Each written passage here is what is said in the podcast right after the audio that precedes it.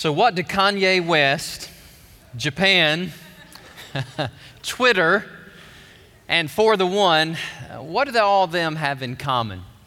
Well, let me tell you Conway, Kanye West, performer, songwriter, he makes a tweet this past week, and a lady in Japan picks up on it, and for some reason, it just gives her an open forum to just blast everything about God. She just really does not like God at all. So, something Kanye West wrote on Twitter calls this lady in Japan, and she just started, I mean, just vomiting verbally. I mean, just tweeting, just, just all upset. Well, one of the members of our church, Ruth, God bless you, one of our uh, students, she was watching this Twitter feed and, and she felt the Holy Spirit impress her to say, That lady in Japan is your one today. and she was like, Lord, are you, are you really? I'm so, and he said, Yes. So she begins to engage in a dialogue from Texas with a lady in Japan about God. Come to find out, the lady in Japan had been hurt by the church. Now, we've heard that a lot, right? And people in church, they, they've been hurt. Somebody said something, did something. And so that, you know, a lot of times hurt people do hurt people. Have you notice that? And so she's dialoguing with Ruth, and Ruth ends up, she shares all this with me in a note this week.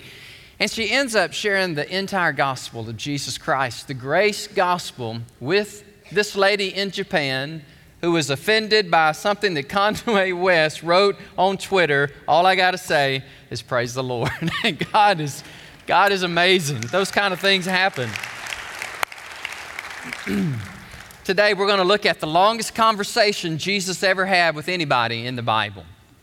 It's a conversation between a lady and we don't know her name, we just know her as the Samaritan woman in John chapter 4. But it is the longest dialogue that you will read in the Bible between Jesus Christ and another human being. There are 50 of these kind of conversations sprinkled throughout Matthew, Mark, Luke, and John. And this one that we're looking at today is just one of my favorite. It is a very riveting dialogue between this lady who is hurting, and because of some of her hurt, she begins to want to pick a fight or to argue theology with Jesus. And he answers her questions, but he does so much more than that.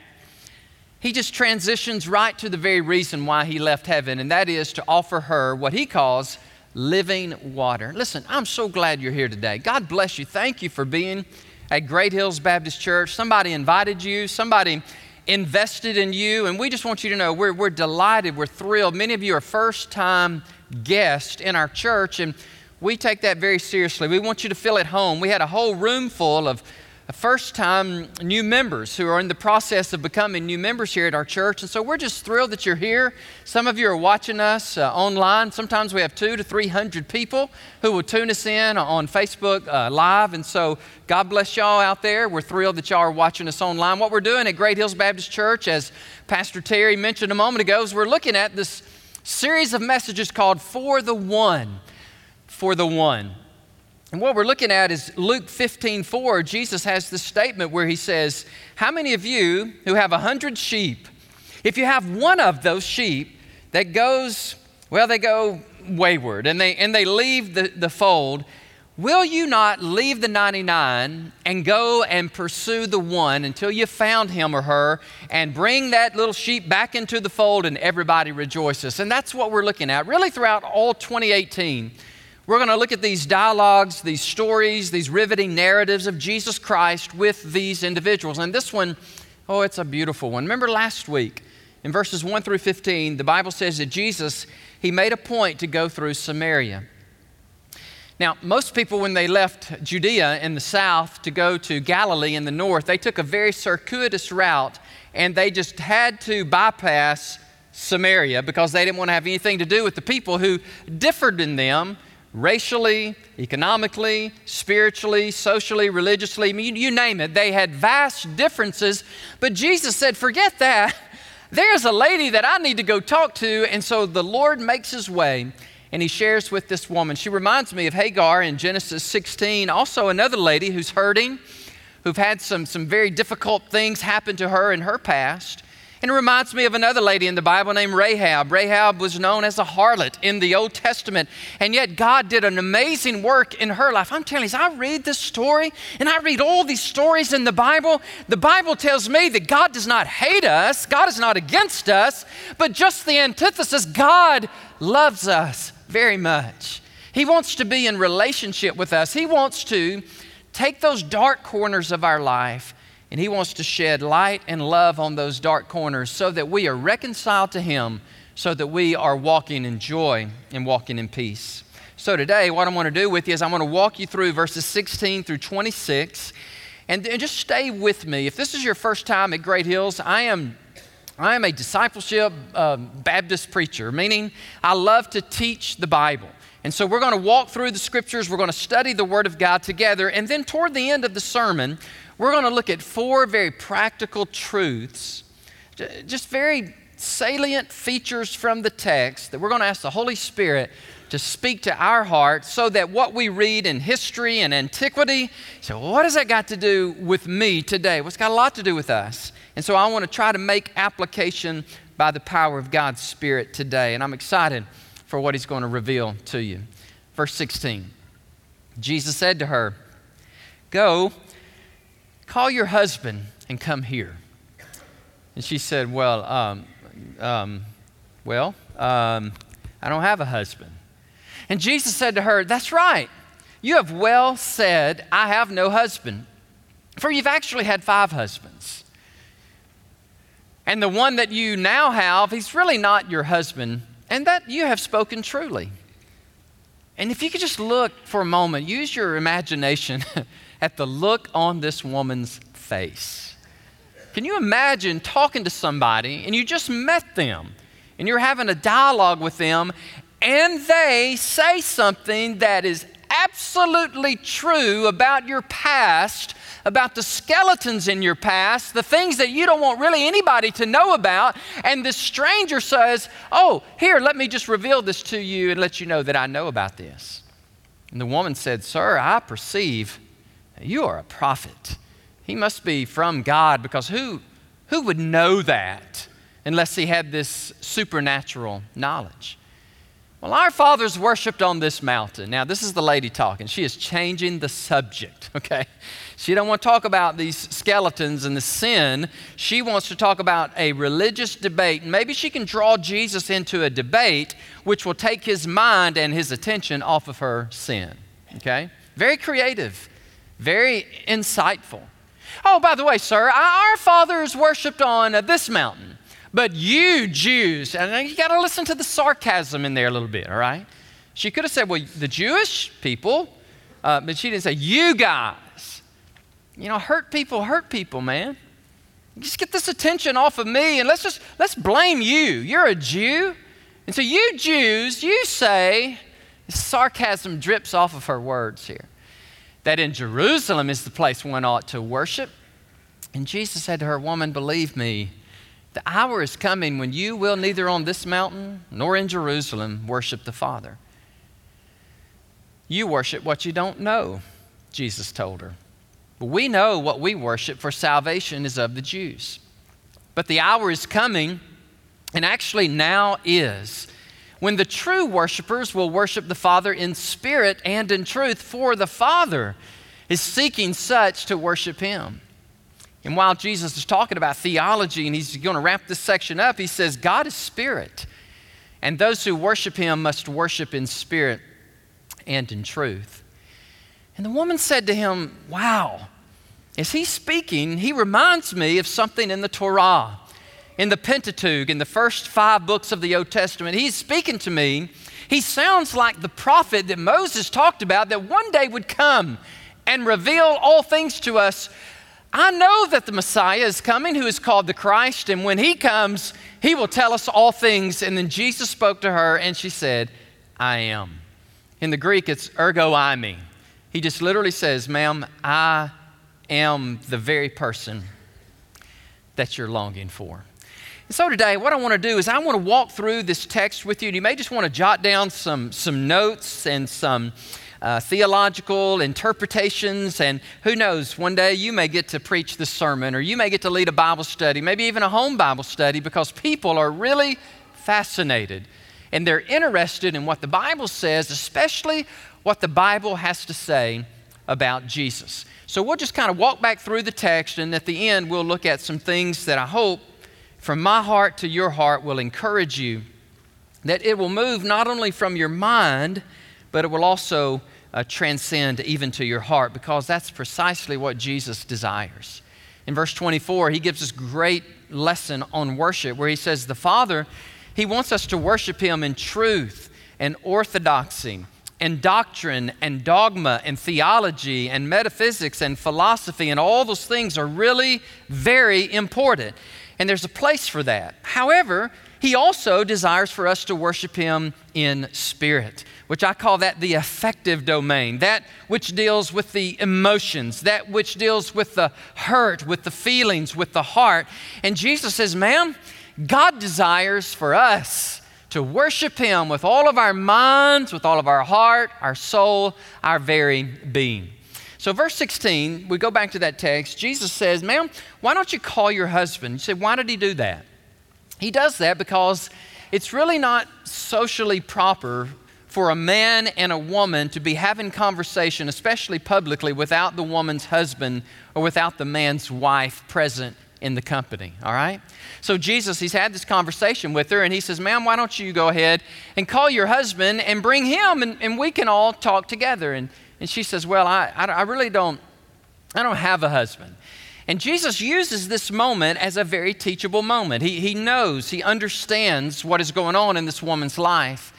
And he says to her, Ma'am, uh, you, you have spoken the truth because you really, the guy you're living with, he's not your husband.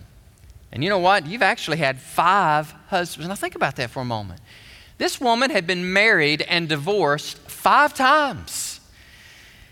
And then she's most likely she's living with a guy who is not her husband. So you've got adultery, you've got fornication, you've got promiscuity, you've got all these sexual sins going on. And Jesus goes there and he puts his finger on the very issues that is separating her from Almighty God. And Jesus came so that he might bridge that great chasm, that he may take people where they are in their sin and that he may lift them up and forgive them and reunite them to the God who created them. But in order for Jesus to do that, he first has to go there, and he does. He is confrontational, but he is very kind. And she is incredibly smart. She is very creative because she wants to engage Jesus in a theological debate. As long as we're debating theology and doctrine and dogma and philosophy, as long as we can get wrapped around that axle, then maybe we'll never come back to the real issue that I need to deal with, and that is my sin. So let's talk about the debate. By the way, there's always debate. we can always debate ad nauseum infinitum. We can debate and argue and fuss. I got drawn into this years ago. The, the Minister of Education for the country of Chad, Africa Somehow, somebody thought I ought to debate this guy and, and, and convince him and convert him to Christianity. And I'm, I'm there in the country and I meet the minister of education. Well, this guy is determined to convert me from Christianity to Islam, and I'm determined to convert him from Islam to Christianity. And for an hour, I mean, there were explosions. You know, there were, I mean, there were just all kinds of theological, I mean, and I look back on that, I said, I wish I had to do that over again. I would have done what Jesus did. Theology is important, and I would have addressed some basic tenets of Christology. But more than that, I would have just loved the individual and shared, well, what's going on in your life? How can I pray for you? And how can the gospel, grace gospel of Jesus Christ enter into your life? Well, here's the argument the Samaritans had a polytheistic aspect to their religion, meaning, it wasn't monotheism where you worship mono, one God. It was poly, which is meaning they had multiple syncretistic, kind of an amalgamation of different deities and gods, and they just kind of wrap them all up into this Samaritan religion. Now, the Jews are not like that, right? There's one God, and you shall worship the Lord your God, and him only should you serve. Well, it gets a little deeper than that. The Samaritans believed in only the Torah They only believed in the Pentateuch. Anything after Deuteronomy, they didn't accept it. Genesis, Exodus, Leviticus, Numbers, Deuteronomy, that's cool. And in those five books, it talks about some very places where they live Shechem and Gerizim. And some of those places, she's like, This is where you're supposed to worship. It's almost like, Jesus, do you know your Bible? Don't you know what Moses did on Mount Ebal and Mount uh, Gerizim? And don't you know that Abram, Father Abraham, I mean, right here in this very place in Samaria, he built altars. So we're to worship God right here. But the Jews, they believed it all. They believed not only the, the five books, first five books, but they also believed in the writings and in the prophets. They believed in all the 39 books of canonical scripture in the Old Testament, whereas she just believed in five. Are you with me? They disagreed with about everything. and she's very wise, and so she dips back into that bag of tricks and that theology, and she tries to bring Jesus into this debate. Well, Second Chronicles 6 6, remember, Jews would believe this, Samaritans would not. It says, You have chosen Jerusalem that my name may be there. Now, this is God. And I have chosen David to be over my people, Israel. That's why when Jesus says in a moment, ma'am, salvation is of the Jews, it's because of verses like this. God chose Jerusalem, and God chose David to be in the lineage of that, that of the lineage, the posterity that will come from David will be the Messiah. And by the way, there he is. He is that Messiah. And, and, and then the lady's like, no, no, no, it's not through David, it's not in Jerusalem, but it's through Moses. And, and God's got a prophet, man. God's got somebody, and it's totally disassociated from you Jewish people. And Jesus says, man, I'm sorry, but you're mistaken, okay? So he's dialogue with, him, with her, he's debating with her. But Jesus says in verse 21, he says, ma'am, there's coming a time. It's not on this mountain, Mount Gerizim, it's not in Jerusalem, it's not that at all. One writer puts it this way more significantly, Jesus is saying the new covenant will render all external ceremonies and rituals, whether Jewish or Samaritan, he will render them all obsolete. In verse 22, he further instructs her by telling her that she worships what she does not know. Now, that's pretty confrontational, right? I mean, Jesus is saying, ma'am, I need to be the one to tell you that you're, you're, you're, really, you're really confused in, in what you're worshiping, really what you, what you don't know. You only have part of the truth, but I'm trying to tell you the rest of the story. And, and the way I see Jesus doing this, I just see him being very kind, very winsome. I don't see him doing this. What is your problem, ma'am? Come listen to me. Red in the face. Crazy woman, what is your problem? You ought to quit sleeping around so much. You ought to study the whole Bible. You know what it means. He didn't do that. That's what we do, right? That's the kind of that's our kind of evangelistic tactic, you know. Just hit low, baby.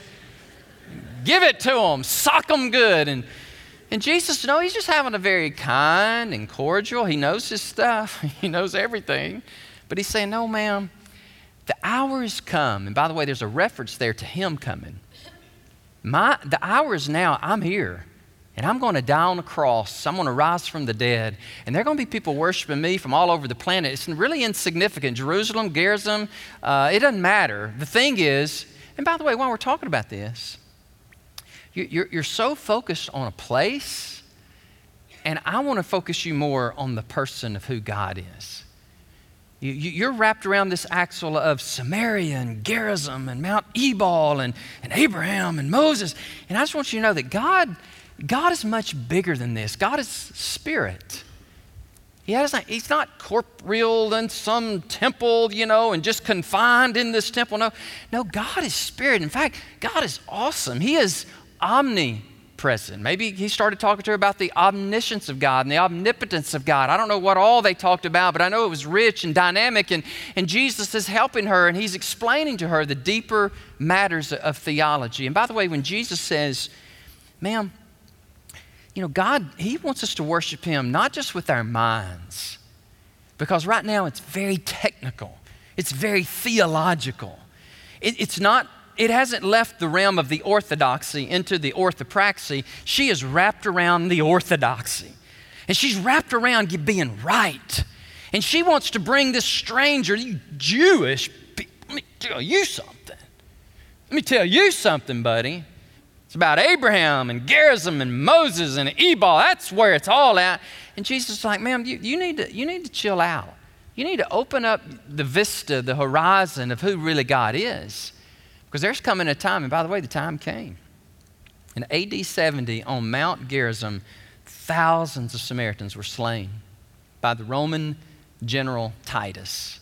In Jerusalem, that same general, he went in and just decimated Jerusalem. And Jesus knows this day is coming in a, in a few decades. It's not really going to matter whether you're in Jerusalem or whether you're in Samaria, wherever you are, because what really matters is God and us knowing Him and having a relationship with Him and worshiping Him in spirit. So you're, you're so concerned about the mind. I want to open up to you the spirit, the heart, the feelings, the things you don't want to talk about. You don't want to talk about personal things.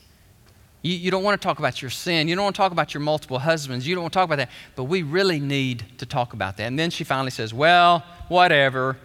When, when the real deal comes, he'll help us with all of that. And Jesus, he said, I'm the deal. I'm, I'm the real deal. And she takes off. Bam! She runs back to the village. And come next week on Mother's Day, we're going to talk about it. And I'm going to give a little plug for Mother's Day. Mother's Day next week at Great Hills is going to be a little different. Because I know some of you ladies, you've told me, and that is the one Sunday you are not going to darken the door of a church, right? Because it reminds you of a past hurt. It reminds you that you cannot have children. It reminds you of a mother that you really do not like. It reminds you of a grandmother who abused you. It reminds you of something hard and you do not want to come to church, can I just put this out for you today? That next week, you're going to see the grace of God in a magnificent way in this lady. And we're going to do something a little bit different next week at Great Hills. We're going to pronounce a blessing over the women in this church. And I don't want you to miss it because I'm going to have all of you stand. If you're 18 years of age or older, I want to have you to stand and we're just going to put the blessing of God on your life, all right? And you say, Well, I'm, I'm, I'm not married. That's okay. Well, I, I, I don't have children. That's okay. Are you a woman? You say, I'm a woman. I'm a woman. All right, so that you, you're, you need to come, all right? You come and the men, we're just going to be sitting down. Y'all going to be sitting down, and we're just going to say blessings upon blessings on your life. So, won't you come next week? And if you know somebody struggling, okay, bring, bring her with you. Okay, so here's, let's wrap it up and look at the, the, the points, the, the salient features of the text that, that I wanted to share with you. Number one is this tell the good news and tell the bad news. When you're talking with people, share good news and share bad news. You say, wait a minute, Pastor Danny, I, I like telling the good news, but you know what, guys? We, we really, there, there really is no good news unless you're confronted with the bad news. The bad news is, ma'am, I, I need to tell you, you, you've, you, you've been married, you know, like five times and divorced, and how's that going for you? That's not working, is it? And now you got, you got hope. Well, maybe he's the one. Know, Liz Taylor, like seven. Maybe, maybe he's the one. You know, maybe this is the guy. And, and Jesus is like, no, you know, it's, it's, it's not that at all. I mean, you, you need more than that. You need a Savior. You need someone who will love you and redeem you. And so when you share good news with people, for God so loved the world that He gave His only Son, that whoever believes in Him will not perish but have everlasting life, that's good news. What's the bad news? For all have sinned, right? And that is our need. And then we share with them God's provision, and then we share with them their response. So when we're talking to our one, I was talking to a guy yesterday out on the, bam, the driving range. So cool. He just began to uh, talk to me about how do you, do you slice that ball or how are you fading? How do you how do you draw the ball like that? I'm like, dude, why are you asking me? I'm terrible. No, I was just thinking, well, it has to do with the grip. And then he hadn't been playing but for a year. And so we were talking, and I was helping him with golf. And he would ask me some more questions, and I would hit some more balls, some straight, some wayward. And then the Holy Spirit was like, hello. He's talking to you. You need to talk to him. And don't talk all just about golf, talk about me. And so by the time we were finished, I was able to share the gospel with him, talk about our church, and I think he's coming next week. He told me he was in Houston. He will be in Houston today. Share good news, but also have to share the tough news. The second point I want to share with you be winsome and be kind as you talk to other people about Christ, okay? Did you notice how Jesus compliments her? He told her a couple times, he said, that's right. Or, yes, you spoke, you spoke the truth about that. I, like to tell people we get a lot more down the road with people with, with sugar than we do vinegar, right? Or with salt sodium. I mean, we, we sprinkle in some, some love and, and, some sugar and some grace in there as we talk to people. And, and again, Jesus, as he's interacting with people, he's not red in the face. He's, the only time Jesus really gets red in the face with people is religious people. Now, he lets them have it. I mean, he's turning over tables and he's, he's telling me, you bunch of hypocrites mean, you're keeping people out of heaven. I mean, you're, you're stiff arming people like this Samaritan woman. Come on. And so when you see Jesus angry, he's usually angry with religious people. But with the sinner, he's very, very kind. He's confrontational to the point of telling them the truth, but he's also very winsome and dialogical and, and, and rhetorical and, and just kind. And we can learn so much from him as we watch him. Next thing I want to share with you Keep the conversation focused on the gospel and not on theological arguments.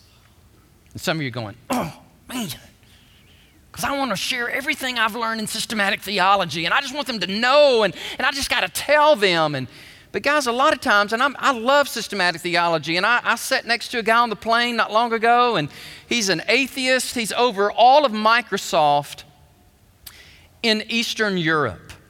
And I'm like, dude, why are you sitting back here with me? Shouldn't he be up there in the first class? I don't know if he got bumped or whatever, but he's, he's sitting next to me and he goes, I don't believe in God at all.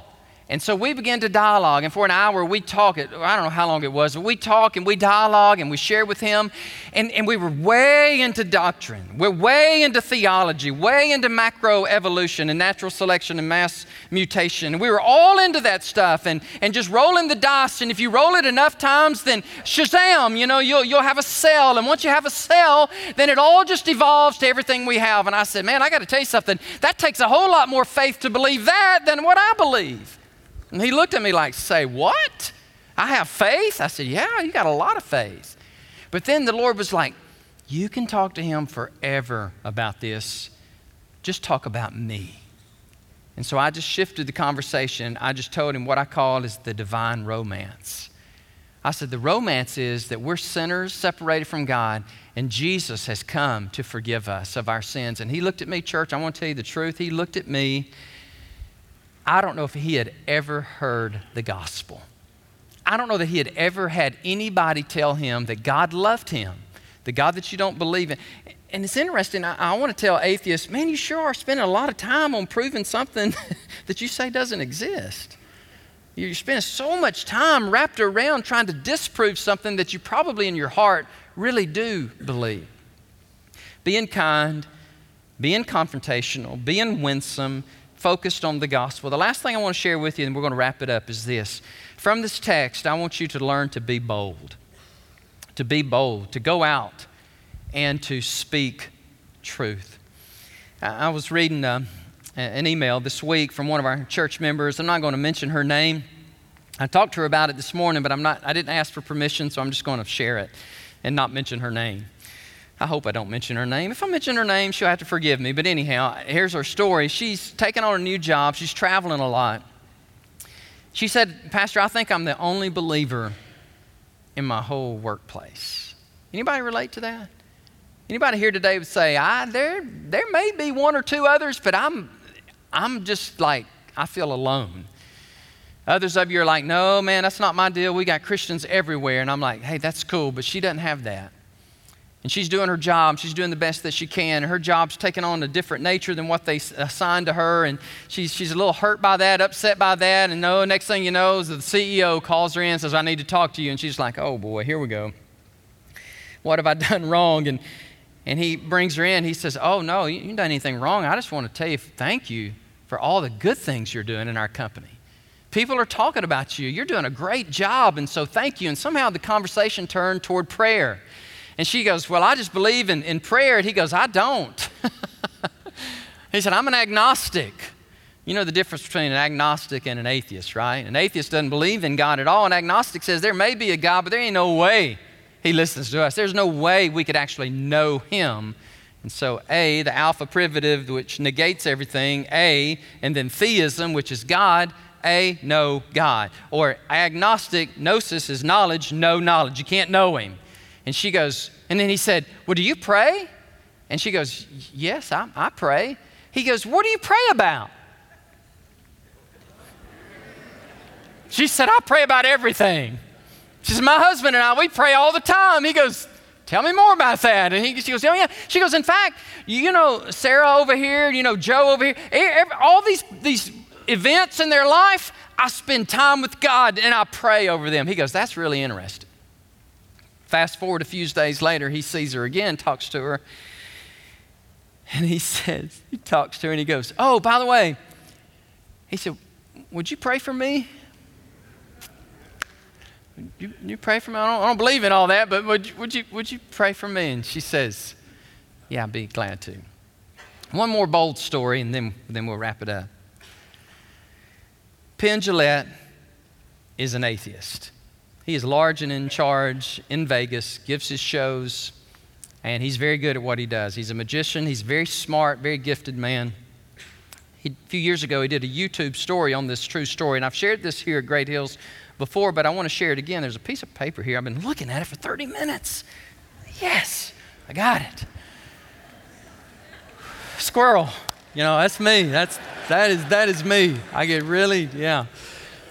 So he he he I read just the story again this week and it reminded me of kindness and boldness. After one of his shows, which I'm sure it's not G rated, right? Hey, congratulations to y'all getting married. God bless y'all. That's so cool. I saw pictures yesterday. Good job. Good job. And he goes, There's this guy comes up to me after my show and he gives me a Bible. And he goes, and Penn Jillette's like, What? And the guy says, Yeah, I'm a follower of Christ. And uh, he shared Jesus with him and gave him a Bible. And guess how he took that? This is what he said. It's, it's a lot more powerful if I just read it, because I, I really need to read every word, what Penn said about this encounter with this Christian. He said, quote, I don't respect people who don't proselytize. I don't respect that at all. If you believe there's a heaven and a hell and people could be going to hell or not getting eternal life or whatever, and you think it's not really worth telling them because it may make it socially awkward, I don't respect that. This is an atheist talking. He goes, How much do you have to hate somebody to believe that everlasting life is possible and you don't tell them? That's from Penn Jillette. He said, Let me tell you something else about this guy. He wasn't weird.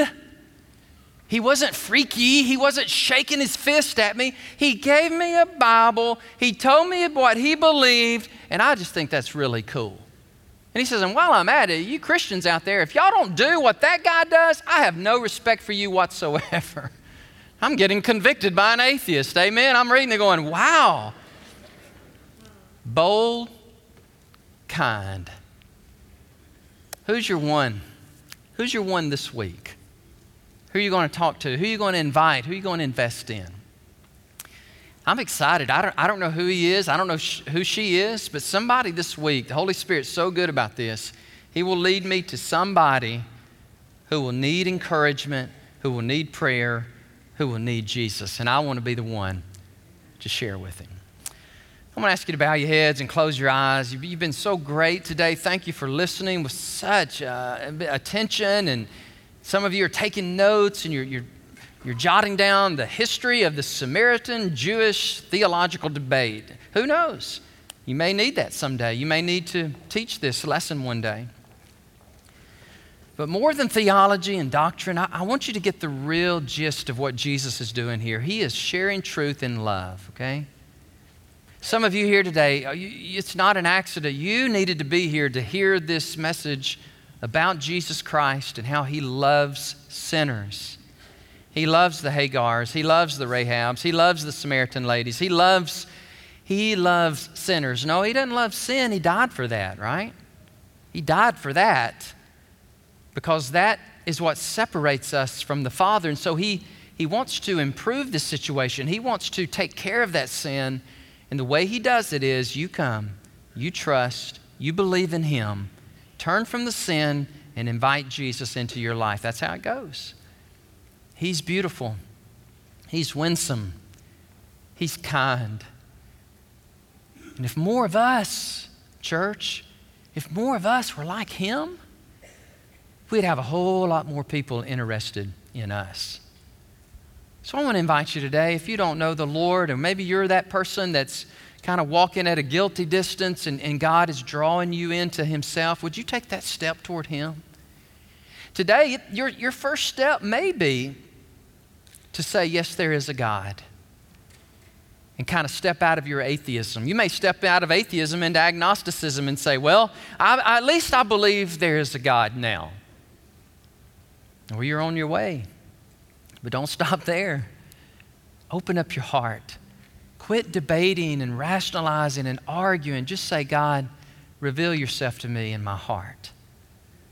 If you're here today and you've never received Him, I invite you to do that, even this very moment. You don't have to wait.